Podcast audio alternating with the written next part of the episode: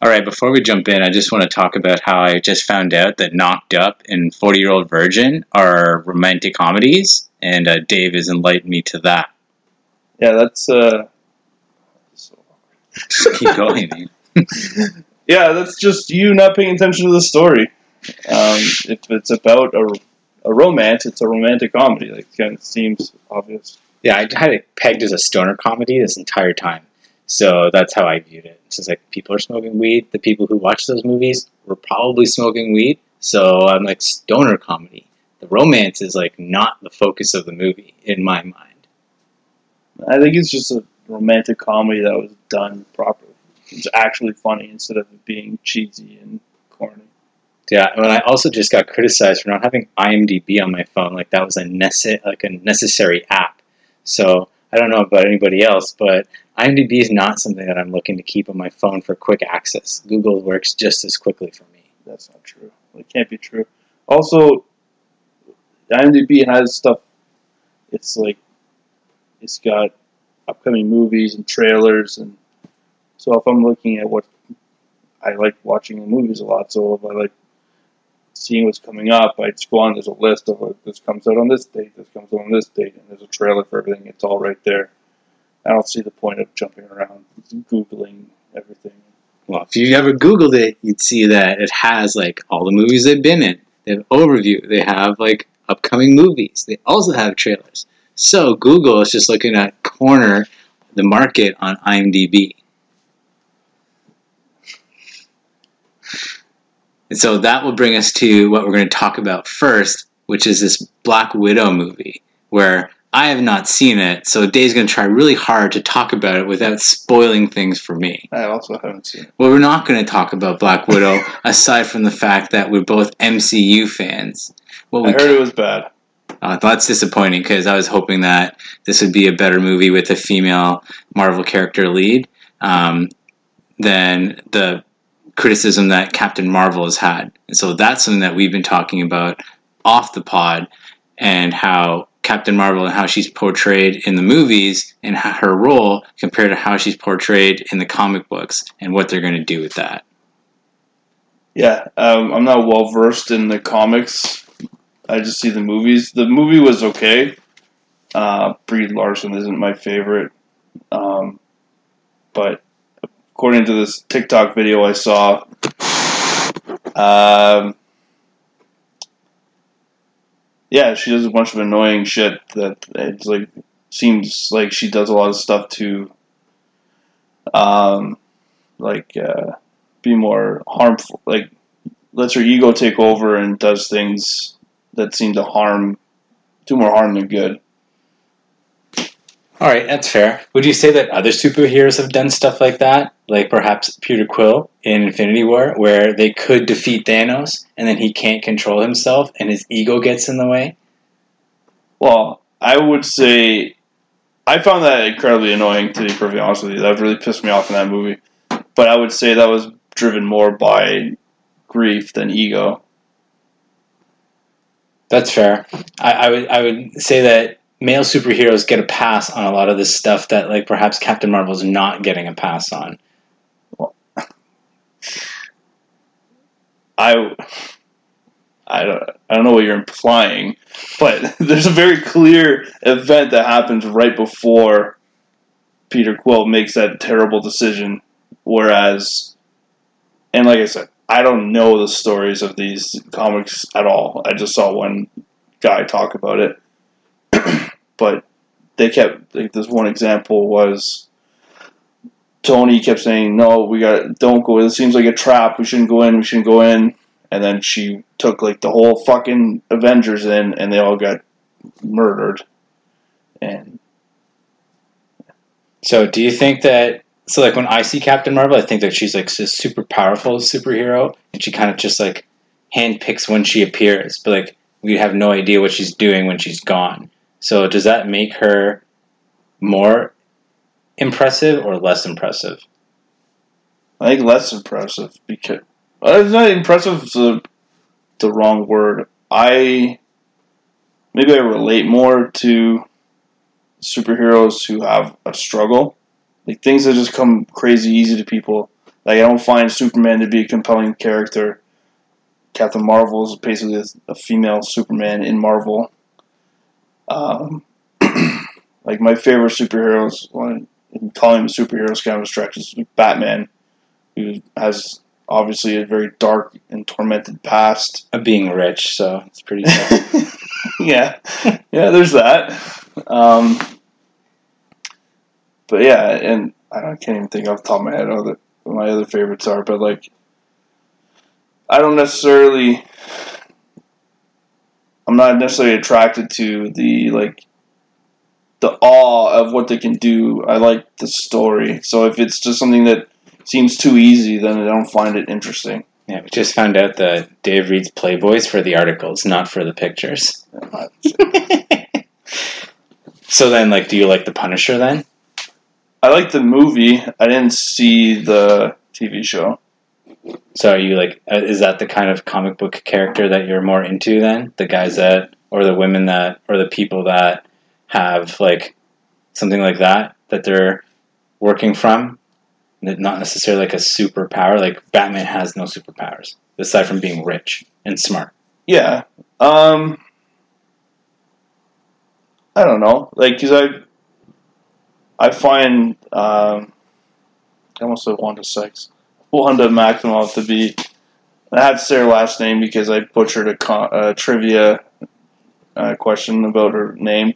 Um, I found her like her her story and her powers all combined are very compelling, even if well, and then um, yeah, I don't know. I just like this was topic came up because we were talking about Endgame, and I didn't like that she that it seemed as though um, Captain Marvel was kind of showed up and all the problems were solved. And it just seemed like if she'd shown up like ten minutes earlier, like hundreds of lives would have been saved. It just seemed like a cheat code to end to like finish off Thanos. Right, and like I guess like my knowledge of comic books is like that she is someone who's like planet like intergalactic. So like she's not only helping Earth, but she's helping like tons of other planets. So the fact that she comes in when she does come in, I'm like, well, what else was more important than this that she was doing away from Earth before like Thanos snapped? Like she obviously didn't know that was happening. She doesn't have like precognition or like clairvoyance, right? That's not part of her skill set or her powers. It's like where was she and like what was she doing that like she was not being told or being informed that Thanos was collecting the Infinity Stones? Right. So my criti- my criticism isn't of her in Endgame because she is what she is. My criticism is like the writing. So it's sloppy writing. Yeah, like I said, it seems like a cheat code. Like they were battling, they were going back and forth, and then all of a sudden she shows up and just overpowers, and it just seemed like, yeah, it seemed like a, just an easy way to end it. So what do you? So what do you think about how Thanos gets the uh, what stone is it on Vision's head? Uh, I can't remember the yellow stone for for uh, interest sake. Like, do you think that that was sloppy? That like they worked so hard to like keep him at bay, and then Wanda destroys it and like destroys her like love, and then like he's just like, actually, I'm just gonna rewind time and get it. Like for me, that scene like in the moment, I was like, oh, that's a badass move, and then like when I looked back at it, I was like, but like they did all this work, like this like 45 minute fight scene about like keeping him at bay, and they do it, and then he's like, actually though, I'm just gonna rewind time. Like that seemed like it was a little sloppy to me. Yeah, but you have to if he's gathering all these stones, he has to use them, right? Like he got this time stone, so he, the, the ability to manipulate time is part of the package. So, do you think that they could? Well, they're obviously trying to get to like the end game, get it? Um, but like, I feel like then like Doctor Strange doesn't use the time stone very well at all because he could just But rewind he, time and make all the changes that we need to make. And then there's like the alternate universe stuff, the like all the deviations after the fact from those events. So I suppose that is their Right. uh, their loop closing for me. right, but he has to be careful. he has the knowledge of what's going to happen. He can't just say, like, he wouldn't tell Tony what had to be done, right? Like, he he can't manipulate like that because by manipulating it, he's changing everything. So he has to play like the long game. He can't just be like, "Oh, it didn't work this time, so I'll just do this." Because by doing that, then you don't know the butterfly effect of how you affect. Well, he does, I guess, but like,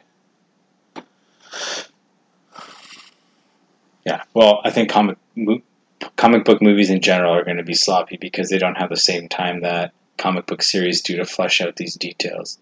we're talking like four consecutive three-hour movies wasn't enough to. No. like I feel like the whole in, like the Avengers themselves and like that comic book series like has like hundreds if not thousands of issues that like they go through all of these arcs where like the Avengers themselves in like are like the Ma- the Marvel Cinematic Universe there's what four movies? Right? To cover like hundreds or thousands of story arcs. Like they chose this specific one right? Like they could have chosen any of the Avengers story arcs and like that's the one they chose right? Like even some of the things that they played on in the movies, like when Iron Man and Captain America don't get along, right? Like that's an entire series, or like the Hulk and Thor, right? Like that's an entire series. Um, Like, even Iron Man and Ragnarok? Hulk. Yeah, like you know what I mean, like where they're fighting in that gladiators arena. Like Yeah. there's always been a conflict in the comic books between Thor and Hulk. For whatever reason, they pair them together. Strongest Avenger. Well, there you go. See, you- you're picking up on the themes there, right? Or the same thing with like Iron Man. Well, they Man. only said it like seventy times in the movie. Well, there you go. I don't pay attention to that part.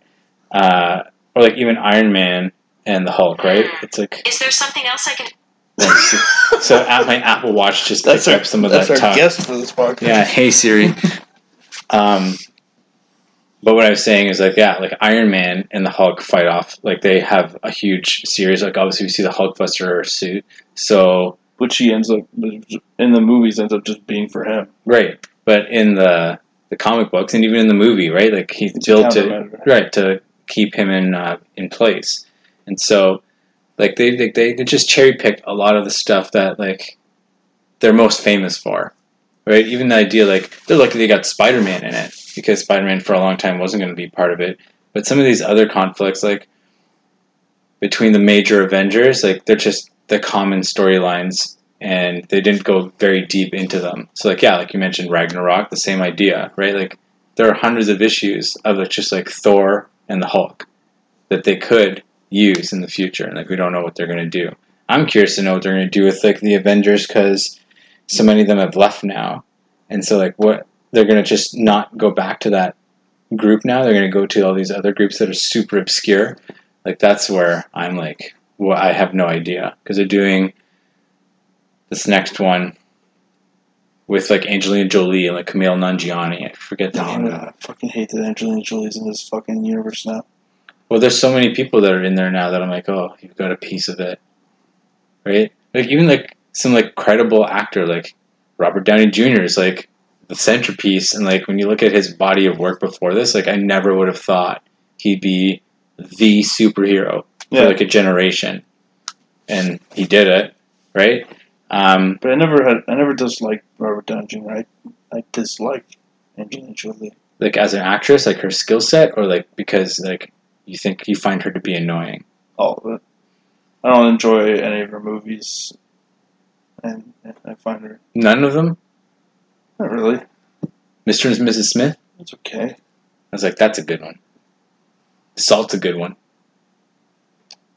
Other than that's the Where she has like like hyper like like uh, she can like bend bullets and stuff. Yeah, yeah, yeah. It's like Matrix. Other other than the scene where she gets out of the hot tub and you see like her bare back, like I don't, I don't care about.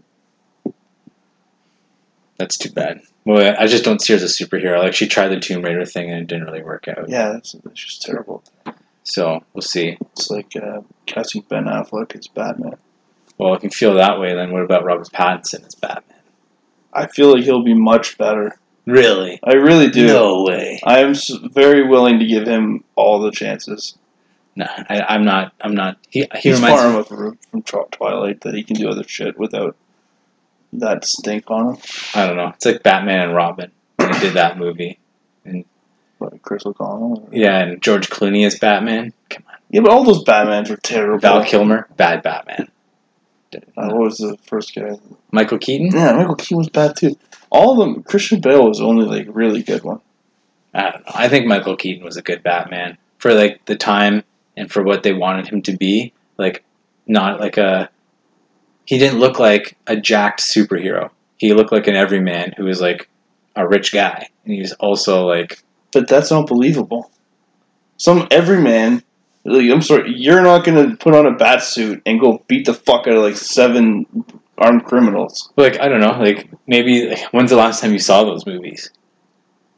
Uh, like the trilogy or the or the first Like Batman ones? and Batman Returns. Oh, fuck, I was a kid. Right. So like I think that like when you watch if you watch those movies back, you'll see that like his fighting is like rudimentary, right? It's like showing that like Bruce Wayne is a guy who's like getting all these other tools in place to be an effective superhero in the sense that like he's stopping criminals. Not that like he's gone off to a mountain to train with Ra's al Ghul, and, like the shadows or whatever they're called. Uh, League of Shadows. League of Shadows, right? Like, you know what I mean? Like, is that really something that we're going to believe that Bruce Wayne took off for a year to go train in like the Himalayas? No, he become took off to be a criminal and to live a criminal, to get in the mind of a criminal first. That's the most unrealistic part, but Right. I love that movie. There's some liberties taken with the Christian Bale Batman that, like, I think myself included will ignore because it's the best Batman series. Yeah, By far, But I, I think if you think about like what we were talking about earlier with Batman, like how he's not a guy who has like superhuman strength or whatever, like that was the vein they took with Michael Keaton. Christian Bale didn't have superhuman. He was just But he's also like a jacked guy, and like he's a method actor that for sure got in the mindset of like Batman in the comic books as like a jacked guy. Like that's the one that he chose. So I think like if that's just how I I see it, right? It's just that like he is the guy who has like the money and the resources and got all that stuff set up, and that's how he's fighting crime. Not because he himself is like a skilled martial artist or anything like that. And so it's just a different Batman. if you're not a skilled martial artist, that you're not going to last long. That's why he has all those guns and those bat He bolos and all that. Got the, the the the gun that he shoots It's the cable. rappel gun. Yeah. So he's got that. He's got the Batmobile. That has weapons in it. He pays the money. He gets the toys. That's his superpower. The Tumbler is a way better Batmobile too. First, first you mm. get the money, then you get the power. Then you get the That's it.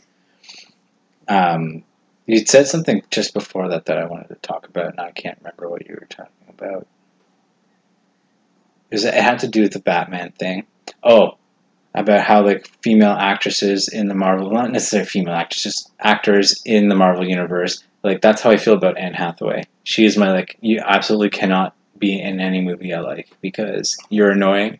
Everything about you I find annoying. I think that like if we were at a party, I would find you annoying. You would try like we I have a conversation because I'm a social person, and then find you annoying and find a way to get away from you, and then tell everybody about how annoying you are. that is the vibe I get off of her in all of her movies and all the interviews she does. She is the person. Like we've had these conversations already, like before we we hit record about like song you hate the most that other people like or like actress that you like or actor that you like or don't like so like she's the one she's my anti like no thank you i don't want any part of it she's you're annoying in she's your hathaway female Matt Damon. yeah exactly dave does not like matt damon so Matt Damon. he, he ran a whole trivia category about fight scenes and didn't include one jason bourne fight scene so he's got some he's got some washing to do before he brings back another trivia category like that Never. I'm never gonna watch those movies.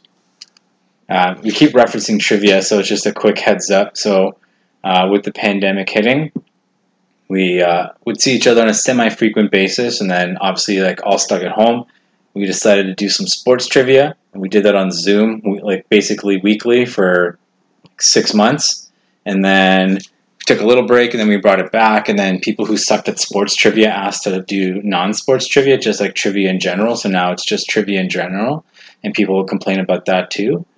And uh, so whoever wins that week of trivia, they're in charge of the questions for the next week. So Um, and then I kept winning, so then people started volunteering for the questions. People like me who won once, like the second week we did it, and never since. And uh, so Dave did a category on fight scenes, which was cool, but it didn't include Jason Bourne. And then I just found out tonight that the reason why Jason Bourne hasn't made an appearance, or Matt Damon in general, is because Dave's got his hate on from Matt Damon. Yeah, he's the worst. I just feel like this is like a arbitrary comment. I, like, what's the precipitating event? Like, what's the event that you're like, you know what, Matt Damon, not cool. Uh, his whole existence. Hmm.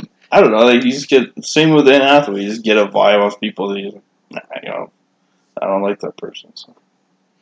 That's too bad. You're missing out on some good stuff. Maybe not The Martian. People like that movie. I didn't love it, but Good Will Hunting. He hasn't seen Good Will Hunting because of this, and like that's an amazing movie. He needs to get over his Matt Damon to just watch that movie. There's other people in there that you'd like. Robin Williams is in it. You have to like Robin Williams. wasn't being funny. Uh, he says some funny stuff. He, he brings humor in situations where it's not supposed to be funny, and he does it because that's what he always did. So here's the awkward pause. Uh, some some of the other things that like we had. So something to find out here is I'm a planner. Dave's not necessarily a planner. He likes to ad lib and go by uh, the seat of his pants a bit. So other things that like you'll find out about us very quickly is that like I'm a team LeBroner. So like I like LeBron. I support LeBron. I think what he does is good for the sport. Dave, on the other hand, I'll let him describe how he feels about LeBron James. He's a self-absorbed egomaniac who does things that are in that are disguised as good for everyone when really he only gives a shit about himself. So, do you feel this way about Michael Jordan? But he didn't even hide it. He was just a he's just an asshole who wanted to win, and he was an and he, he's a self-admitted asshole. So, so the issue is that you think LeBron is putting on the nice guy persona. Yeah, well, like he doesn't necessarily have to be Jordan in the sense of like the way he pushes teammates or anything like that, but yeah, like he just seems very phony. So the thing that like has brought this like to the forefront for many of our discussions is the the comments that LeBron James makes about rest and how this season was sort of like pushed onto them after a very short turnaround. And so like I've been of the camp of like yeah, like he's advocating for people and Dave has been suggesting and saying that it is because he's outside he's outside the limelight and he wants it put back on him. So he wants he wants to be relevant in the media. So how do you feel about him showing up to support Chris Paul last game? That's fine. As far as I know, he just sat in the stands. I don't think he did anything crazy. So you don't think that's a remain in the spotlight while he's not in the finals? No, lots of people go to games. It's not a big deal. It was just weird. It was awkward timing that he waited until like the week after he was out of the playoffs to care about, or not care, because he said other things, but like his most recent comment about rest was after this team was eliminated and I just don't think that if he was if he was the Sun if the Lakers were there instead of the Suns right now, he wouldn't be talking about rest. His often injured teammate got hurt for the hundred millionth time, and he wanted to complain. That's how he chose to do it. Do you think that his own injury had anything to do with him being more vocal? Because he's talked about that Which high ankle really? sprain and how the ankle, like his ankle, will never be the same again. Yeah. Um, I don't know. He's also 36 years old, and I'm 36 years old, man. I don't know. Like, also the biggest problem is his his own best friend, Chris Paul, said that you're like the most powerful guy in basketball. If you didn't want to play, you could have swayed everybody not to play, but everybody agreed they wanted to make their money. So you don't get to come to a collective decision and then bitch about it later. Yeah, that's fair. I can see that. I just also see it that like so many athletes that are in his position haven't used their platform to like speak out on things and like he received a lot of criticism for that earlier in his career and now he's like at the point where like he's reaching the end. So I think he's like finding a way, like yes, to stay relevant. I would say like that's definitely part of it, but I don't think that that's there, there's an issue with that. Um, to like also advocate for these young guys that are going to come in, like Devin Booker's, like those guys, Donovan Mitchell, um, that are going to need that Trae Young. They're going to need that sort of like older leadership because Kobe was supposed to do that for people, I think, and like when he died, he like left a big vacuum of someone to do that. Like Michael Jordan has never been that person. He's never going to be that person. But Kobe looked like he was like going to fill that role because so many people were going to him, right? Like the guys I just named, like Trae Young definitely was affected by Kobe. Devin Booker definitely affected by him. So I think LeBron's maybe filling, trying to fill a void there that was left behind because even LeBron was going to him. Yeah, I have no knowledge of like like I can't speak to who was going to Kobe. I don't know anything about that. Um,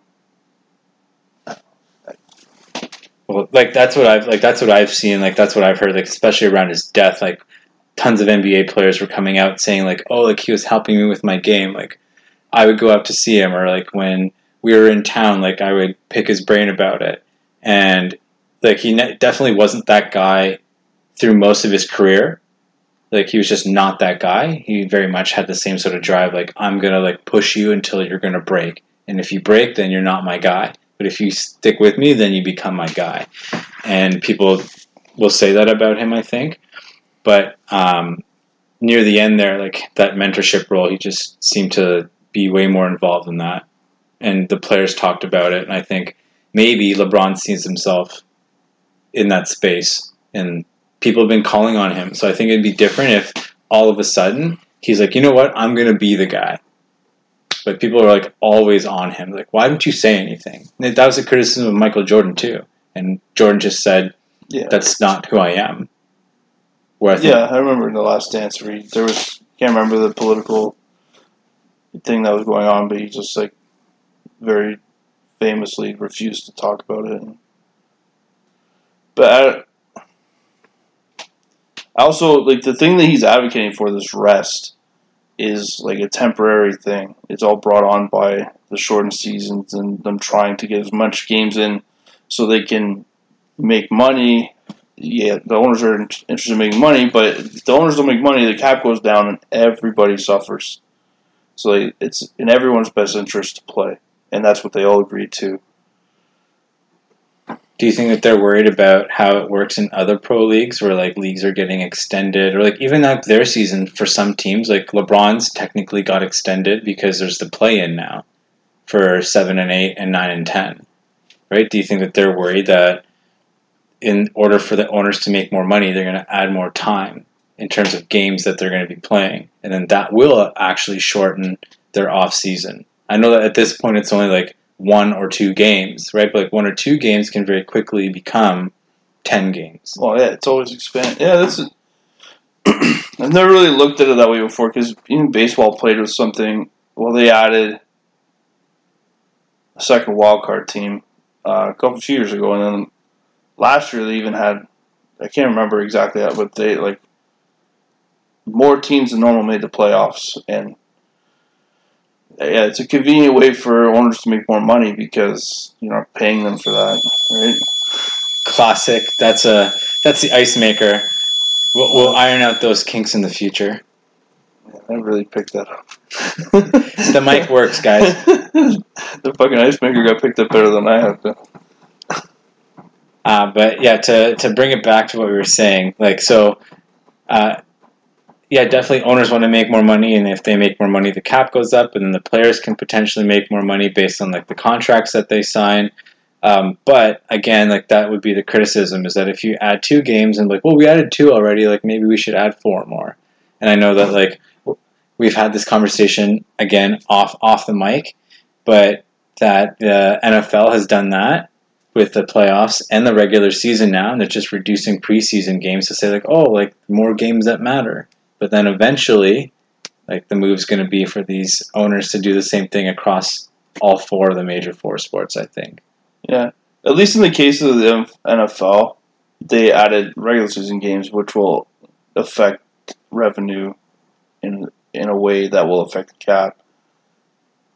Um, But yeah, the NFL is different. Like the, that whole system is fucked. The whole being the most violent sport on the planet and having non-guaranteed contracts and people just getting cut and making no money after they fucking blow their knee out. Like that whole system is fucked up. Yeah, it's sad. Well, it's sad to see like any of these sports where like the guys that are there and like they have like, and we only really hear about like the stars when they like get devastating injuries and like they're never the same and they kind of fade away. Kind of like like Derrick Rose hasn't really faded away. He's still playing and he's still very good. But like Brandon Roy, right? Like Yeah. that guy was amazing. He like had no knees left, had retired. And like, what's that guy doing now? Yeah. Right? I don't know. Like, no Except has- that he like he was around long enough that he made good money. You'd hope, right? But like again, like we've also had this conversation that like these people will earn like like not to like belittle this amount because it's significant. Like say they earn like fourteen million dollars, right? Like off like a rookie deal only, or like they sign a rookie deal for like what 25 million 30 million dollars I'm not sure. Right? Like say like say even say that that's the amount right? Then like they have to like use that money for the next x amount of years if they choose to like not find another job right? Like that's why like so many of these um, athletes will like invest in property or buy like a million papa johns. So that's something that uh, people like will forget. And like that's like that these are the stars. Or like even like people who are like mid-level stars like jamal mashburn like a guy that like was a decently good basketball player and he ended up buying a bunch of restaurants because he knew his career would run out and he needed to like maintain the lifestyle that he wanted. So that's what he did to keep himself afloat and knew that like basketball was going to run out and that he could get injured at any moment. And like there are guys that are below that. Like they don't have that idea in their mind right? Like the, the 14th guy on the roster right? Like they get a devastating injury, and then what? Yeah, but isn't that some of that on the player? Like you, keep, you're handing somebody not handing because they all work incredibly hard, but like you give somebody a contract. So the first, I was just looking it up. The first overall pick this year, over three years, will make roughly like almost thirty million dollars. Nice, my thirty million That's- estimate was accurate. The thirtieth pick will make like five in the first three years. But like, you hand someone five million dollars over three years, if it's like they're young when they get it, but like,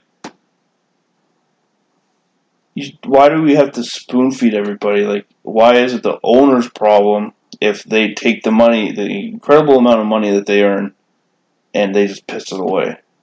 Yeah, I'm not even talking about the people who are like living extravagant lifestyles.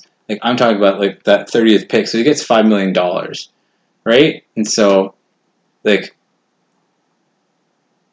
if they're living that life, like they're not even living like an extravagant life, but like then that's the money that they're holding on to for the rest of their like working. Like they they've earned five million at the beginning of their career. So say Yeah, they work they're 30 years. Like twenty two, and if that, if if they only play their first year or their first contract, they're like twenty four at the oldest, or not even like like 22, 23 when that contract runs out. If you think you're gonna, anybody who thinks that they're just gonna retire from basketball like twenty two years old and not have to fucking work ever again, they just have an unrealistic view of the world to begin with. Well, I feel like that's the the image that gets sold to them. Is that like once you make it to the pros and like that's it, it's cakewalk. And like whether that's um, whoever's presenting that to them, like I feel like that's the problem with the whole system, right? Like from as early as being scouted in high school, right? Like that's what they're selling to the kids. They're not selling, hey, like this is a way to like create generational wealth for your family. They're not talking about like, hey, this is a great way to like invest in things that will provide a better life for your family. It's like, hey, you are good at sports. We'll pay you money for the sports. We're not going to help you in any other way develop a way to like adjust to a new lifestyle. And like basketball specifically, I think has that issue. I think football specifically has that issue. I would say like even baseball at times will have that issue. Like I don't really hear about this too much with hockey, but that's just also because I don't spend as much time in hockey. The salaries are much lower in hockey as well, but Are they more guaranteed?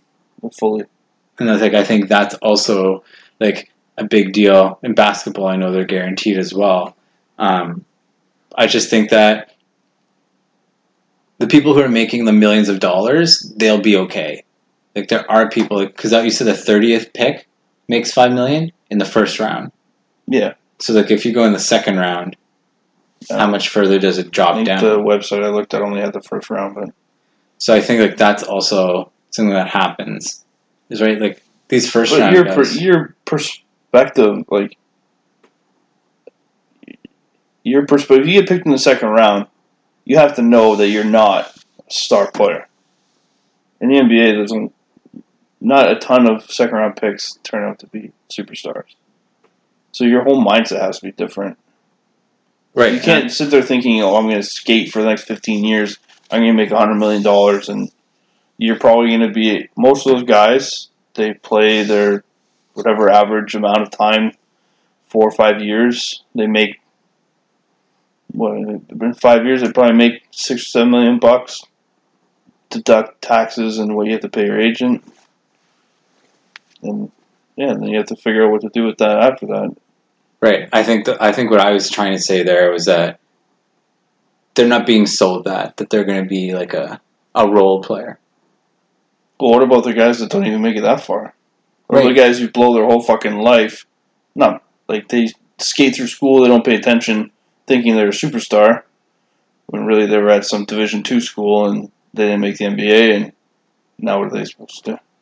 Well, I think those guys are more negatively affected than the guys who Well- actually make it. well, I think that like that. I think that's where I was going with it. Is like the whole setup for it, like the promotion of like making it, is about like you're good at sports, you get paid. That's what they're talking about. Have you seen Last Chance You? No. On Netflix. So like, again, it's the football example, but like I think it could work for basketball as well. Any of these sports, really. So basically, these guys, for the most part, are uh, people who are looking to. It's a junior college, and they are really good at creating like peak performance for the team. Like the team hasn't lost in like five years, ten years, and then they create all the tapes and they get scouted so they can go play like Div One or Div Two, and then from there, like potentially make it into the NFL. And like all they're doing is selling the dream. And like these are people who are like not likely to get to the NFL.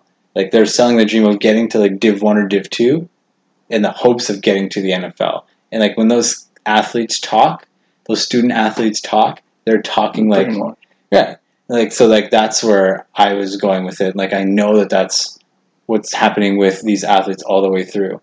Should there be some more accountability and ownership and agency from the players? Absolutely, but like the system's created, like they're just working within it. Like and that's why it takes like these superstars, like to circle right back to Bron Bron is like it takes a guy like that to say the things that he's saying to like make changes. And it's not just going to be him. Like, I'm not saying he's going to be the one that can make all the changes. It's going to take all the superstars sort of saying that same message to get the reform.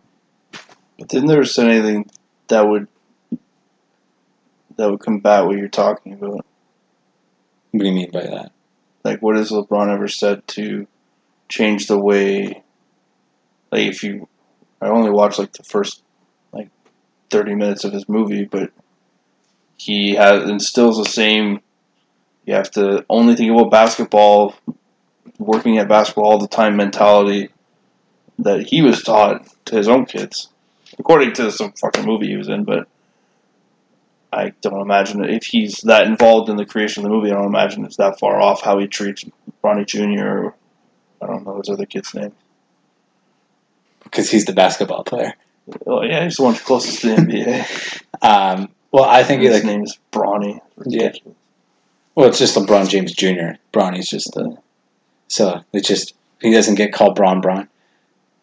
That's a thing now.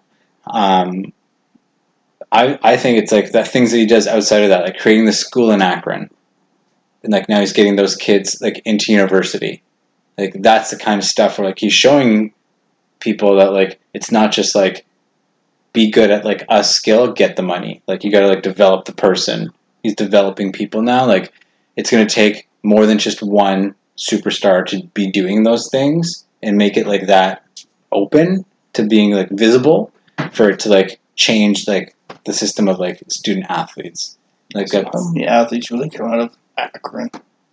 well, I think that's but like you know what I mean. Like he just constantly focuses on the idea that he's from Akron, but I mean it doesn't matter where you're from. They're just doing the work. I know he's just yanking my chain, right? He calls himself the kid from Akron, right? But like, who else can you think of that's doing that kind of work? There's, a, I don't know. I'm pretty sure I've heard of a couple, but yeah, not many. right? So I think that's where like, he wants It it to happens go. way more in baseball, where you see like, like Vlad Guerrero, for example, was coached. he- Everyone like it's like, oh, he's Vlad Guerrero's kid, but his he was like really taught by his uncle Wilton, and like his uncle Wilton runs a program down there, and like so a lot, I think a lot of the uh, South American players they'll take their wealth and their knowledge and they'll go back home when they're done playing and live like kings partly but also they like really help their communities and like work in in programs to like help other players get the same opportunities that they got Yeah. So it's not a school like they're not it's kind of the same as i guess it's kind of the same as the uh, problem other problems is you're gearing it all the, only towards the sport and not the education and everything like that but Right. So like I think that just kind of like sums up what I was saying is like the idea like changing the mindset that's not just about like the sport and like being gifted in the sport or like having the skill set to be successful as a professional athlete. Like there's other things you need to know to be like a functioning adult that many people can be missing. Like I'm not I'm not going to have stats to back up what I'm saying here, but the idea that like people need guidance and they don't always get it, especially in a situation like that. yeah i don't know um, when i need guidance like i have my parents I have my in-laws it's not like these guys get famous and they lose any support system that they had growing up if they need help they should be asking for it Yeah, I don't know. Like I've heard some of the stories where like, like, especially like watching a movie. Like, have you seen Friday Night Lights? I haven't seen Friday Night Lights. This guy, guy says he loves movies. He hasn't seen all these movies. I got to find this list. Maybe uh, that can be something that we have as a future topic. Is uh, movies that John or Dave have not seen, and then watching them and seeing the reaction, and like talking about that after the fact. My So- movie watching started at a certain age, and so everything after that I've seen a lot. But if we're talking about things in like my early teens, basically before I met my wife, like I didn't go to the movies all the time. That became something that her and I like to do all the time. That was like probably ninety percent of our date nights was going to a movie. Even like dinner before probably as well. Well, but like we we just loved going to watch movies together. But like I was a kid, my parents didn't really I had Disney movies at home, but I was like, yeah, my parents don't watch movies. I was too busy to go watch movies with my friends or whatever. So Right. Well, what I was going to say is that in Friday Night Lights, there's a bunch of those students that get that sort of like kind of put on them that they're going to be the ones that pull their family out, and then like that family like magically gets bigger as they receive more success, or like their entourage gets bigger, and then it's like okay, so sometimes yes, there you can see that the athletes that are successful, right, because they're successful, right? They are well put together. They know what to say in the interviews. Like they're not finding themselves in trouble. You know what I mean? So like they have a good support system, whether that's actual family or their agent or um, their friends or who, whoever it is. The organization's taking care of them, right? Those people are doing fine. But it's really like those people who like don't have that, and they're just sort of like plucked out of situation. And then like these new people are the people they're beginning to trust, and like do whose interest do they have in their in their minds? Whether it's like a booster at a university or a scout at an organization, like do they want that person to be happy and successful? Sure, they do, because I'm assuming they're not terrible human beings. But when it all comes down to it, like if they're ready to move on from this person, they're ready to move on from that person, and then that's it. And then that person's like left there, yes, with their millions of dollars, left with their millions of dollars, like no one there to help them through to like securing a new position. Can they interview? Do they know what to say? Right? That's kind of like helped you interview. I, I went and did the work. Like I learned how to do it. But at like it's different for me because like I didn't have like this like Millions of dollars. out or this out of this world talent that people just sort of like keyed in on me, right? Like these people are being recruited by anyone and everyone and being told that they're like the best and the greatest and the strongest and the fastest. Like no one's coming to me being like, you know what? You're the strongest talker. You know what? You're the most emotive person here. You know what? Like you know lots about random things. Like no one's ever We come do to all like, say that to you. yeah, like behind my back, I don't hear this. It's most of the time just like, well, he knows something else. Uh, so like, I think that's also the difference, right? Like, I was like, I need to find ways to do that. Where like, not everyone, but again, like, there's less. There's less places where like they need to actually go and do those things because people already come to them and say, you know what, let me handle that for you. You know what, let me handle that for you. And like, yeah, part of that is like they should be more involved, but like I'm gonna go back to LeBron. Like his focus is like his body. Like his off season is just like recovery and working out so that his body is ready for the next season. So like, does he want to talk about like all these other business things? He's like, no, I got a guy for that. I got a guy for that. And like, if you move down the ladder to like these like mid level guys, they also have people who are not nearly as skilled, giving them the same kinds of information. So I think that's that's some, something that I don't think I can understand because I don't live that life. So where are you placing the the responsibility for teaching these things? I think it starts from like in high school, like when they find these student athletes that are super um, talented and have a potential to go to um, like play Div One or potentially have a professional career. Like they should be not just selling them the dream, but the dream can go hand in hand with some of these skills that are gonna not put them in like difficult situations. I think that's something that's missing. I don't know.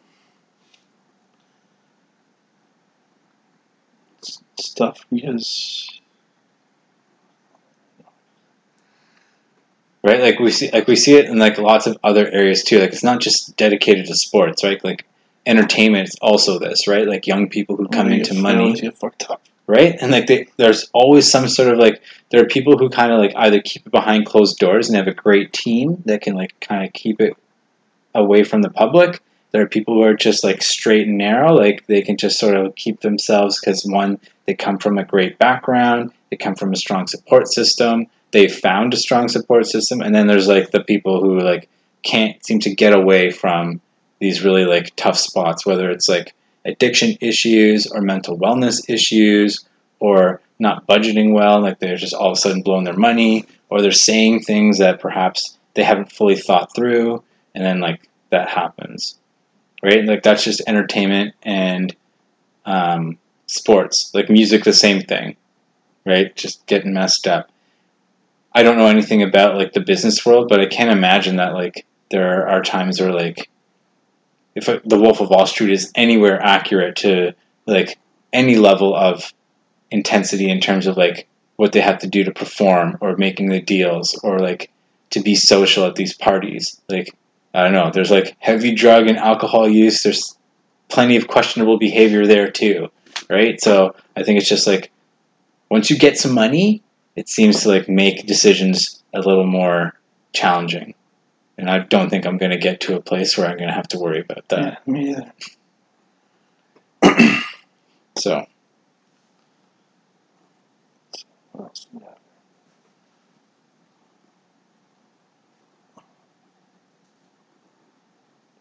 we spoke about LeBron enough already, I think.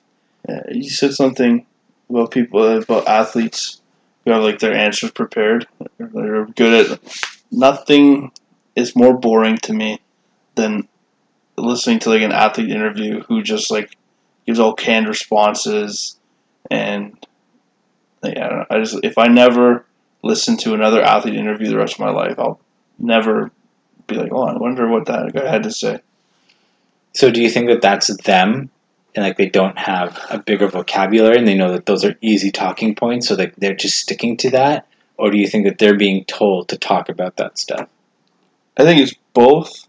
I think that there's a ton of athletes who don't have the ability to string two thoughts together. Um, I also think that there's a lot of coaching that goes along. Same as they're told, "Oh, you're amazing. You have to be this great athlete." They also are told, "Well, if you want to be this great athlete who can get a ton of endorsements, you have to stay out of trouble." and teams don't like making bulletin board material, so they're saying just shut up, say these five different responses over and over again, and hopefully people stop asking you questions. so then do you do you like someone like barry bonds or marshawn lynch that seem to be like aloof or like confrontational or hostile with I love media? Barry Bonds. Barry, Barry Bonds and the way he treated me never. I was we were pretty young when when he was like really big, but like I never had a problem with Barry Bonds. I love Barry Bonds. He's he was my favorite player of that era. it's a stupid question i'm not gonna answer that it's a stupid question Marshawn Lynch, is- I'm just here so I can get fined. It's like some of the most hilarious stuff that because they're being themselves Yeah, yeah, that's what I think. If they, everyone was there showing their personality, or the ones that have a personality, anyways, then that would be fine. But they don't. They all just give. Especially hockey's the worst. They all give the most boring fucking responses, and nothing, no real anything of substance is said. But it's also like reporters like to suck their own dick and give the most ridiculous, elaborate questions like, "Oh, in the 56th minute of the game, you did you like you kind of turned your skate blade in this one direction where normally you turn in the other direction. What do you think? How do you think that affected your speed? Like this, they try to like way over dissect something that probably was just him fucking catching an edge and like I don't know. They just I don't know what they expect from from the players. are you get like a seventy minute response about like all the film they did, and this is why they did it this way. Like that's just not realistic, and and no one really wants to listen to that either in real life. Like that's So part of the blame is the questions that are being asked. You don't think that the players have the wherewithal to care about the extra long question? Yeah. So like, what happens when someone says all those things and like that is their personality? Not much they can do. it's kind of they're stuck. So Sidney Crosby, he's notorious for cliches, cliche talk. Do you think that that's coaching and like planned, or that's who he actually is? I think it's both. He, I think it started at least as like coaching, but he's big enough now. He can say whatever he wants, and no one can tell him not to. And he chooses to still give the same. Oh, gotta get pucks deep. You know, gotta give it her all for sixty minutes. The same shit that Letterkenny did a whole season making fun of. Like, it's just See, and I think for Sidney Crosby specifically, that that's who he is. I think yeah. he he didn't need any coaching. He's he just has always heard that, and it's just something he's latched onto and hasn't had to develop anything beyond that in terms of like communicating with people because they all just want to know like what's your effort, what's your skill, like what happened, did you win, why are you winning? So what's he what's he gonna say? You know, get the puck in deep, cycle it back. You know, win the battles down low, win the face-offs. Important. You know, you, uh, limit the turnovers, limit the penalties. Like I could run a hockey interview, and I haven't played one official hockey game my entire life, just watching Sidney Crosby clips. Uh, so, like picking on him specifically, I just think that's his personality. Like, there's not much more there. Like, even those commercials, like those Tim Hortons commercials, where like there's an opportunity for him to have a personality, he has none. And Nathan MacKinnon's no better. He's just sitting there. They both just sitting that stupid Zamboni, the stupid dumb look on their face. Right? And I think like that's The fucking person at the window has more personality than these two guys. Yeah, and I think that other sports, I think we're seeing the personalities more. Like baseball's got some personalities. I really enjoy that. Like even like Munenori, what's his name, Kawasaki? Is that his name? Yeah.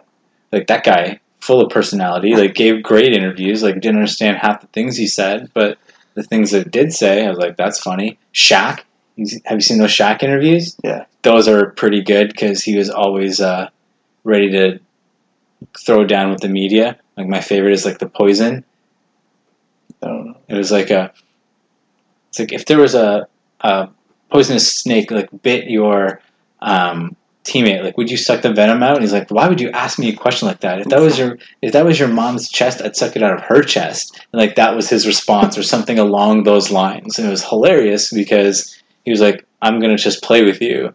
Like not in a mean way. It was very playful, but it was hilarious because he But that's a perfect like example of some asshole reporter thinking he's clever and like just fucking write the words on the page and tell us who won and lost. Shut the fuck up.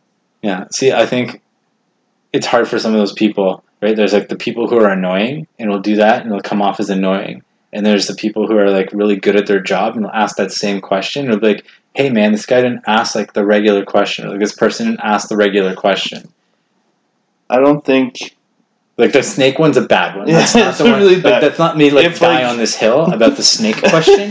but I mean like some other ones maybe about, if like Dave Chappelle asked that question, he could have made it funny. But like right? Like so like Cabbie for example. He would do stuff like that. So annoying. See, though. like, I I- fucking hate him. So like he some Him of and the Jerry stuff, D, just some of the stuff was annoying, sure, but there's definitely times like especially some of his interviews with Kobe, again, like he had a good rapport with him. Like if he did that with other people it wouldn't come off the same way, but they clearly understood each other and so like he'd ask that random stuff and then he'd get great material.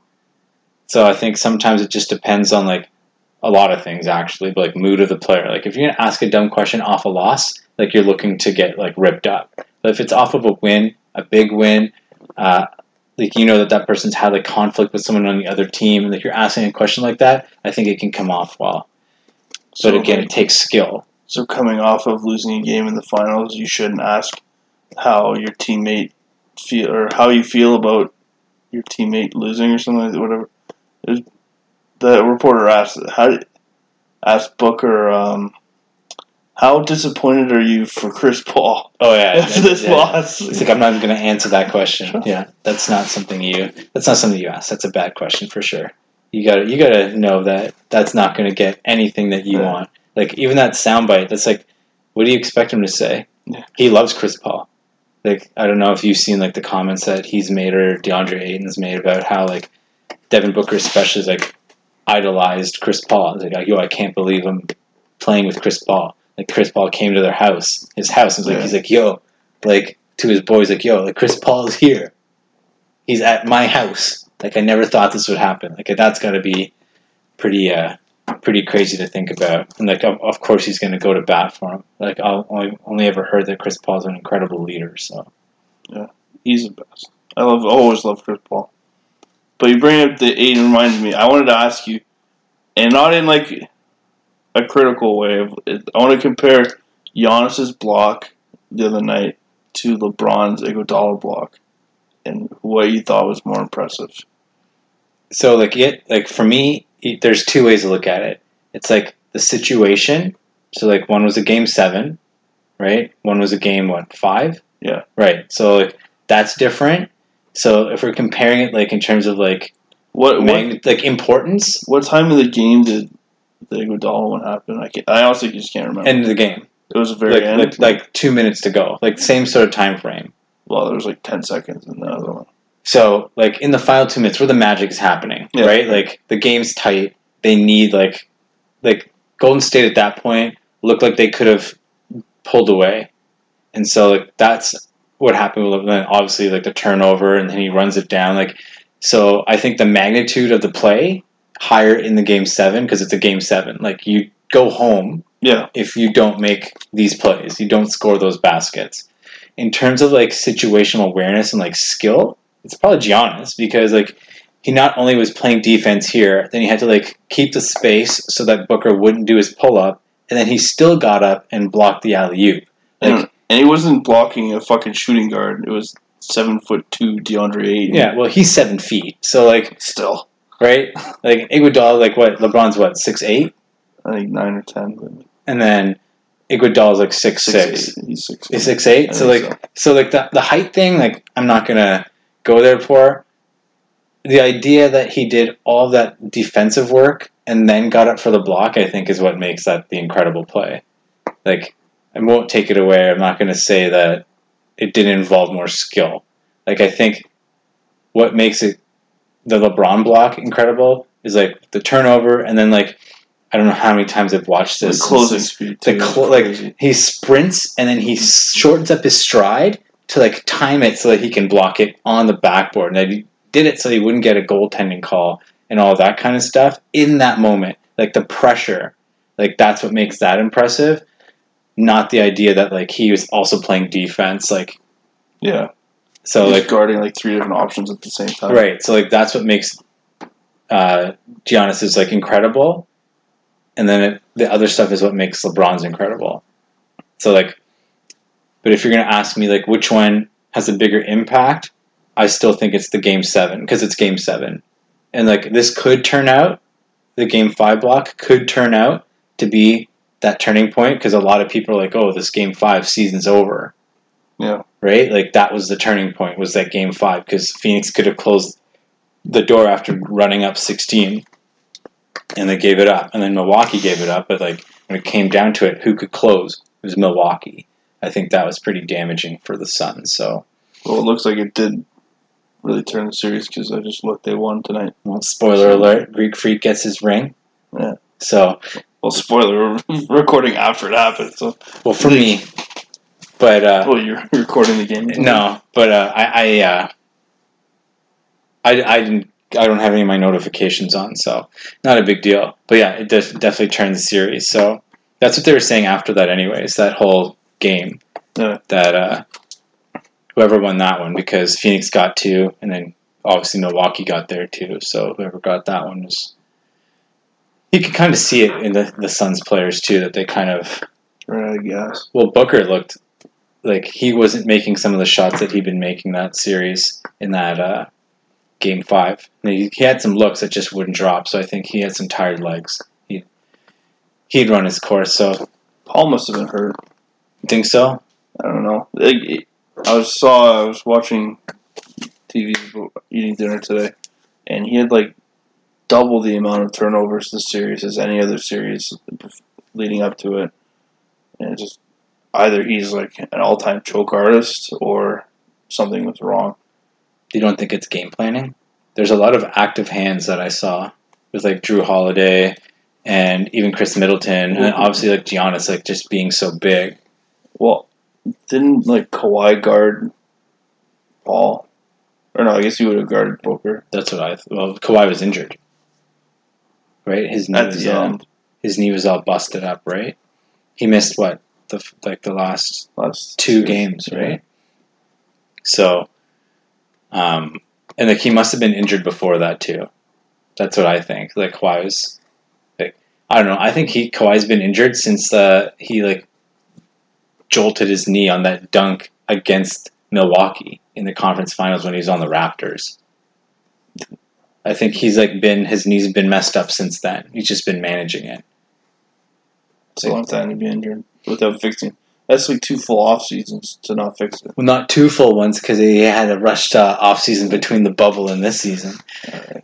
Um, but I think like me, that's just me looking at it. But like even then, when he made that dunk, and it was on Giannis too, I'm pretty sure. Like his knee just like was hyperextended, and like he kind of limped around and didn't look the same even then. So I wonder if like it's just like recurring, and then like he finally got like the injury that's like okay, I'm really messed up now. So I I don't know the details about who's guarding who, but I know that he wasn't there for most like most of it or half of it because they got swept. So They swept that one. Phoenix Oh, they swept. No, they didn't sweep. they, they swept like the Jazz, Game. They swept the Jazz because the guy got in a fight in the stands right? and yelled "Sons of four. Right. Um, so then yeah, they lost they lost in six two. So then he missed over half, right? Because they he played the first two and then didn't play the last Did he only four. play two? I think so. Maybe it could be. So. Yeah, and I guess they played an injured Jazz, and had. I guess they had an easier route than what you would normally expect, but Right, because he also played the Lakers, right? And the Lakers were all banged up too. Yeah. So could be it could be that it could be that like they just got to the end of their like energy, or it could be coaching too. that the the Bucks just had their answers. Yeah.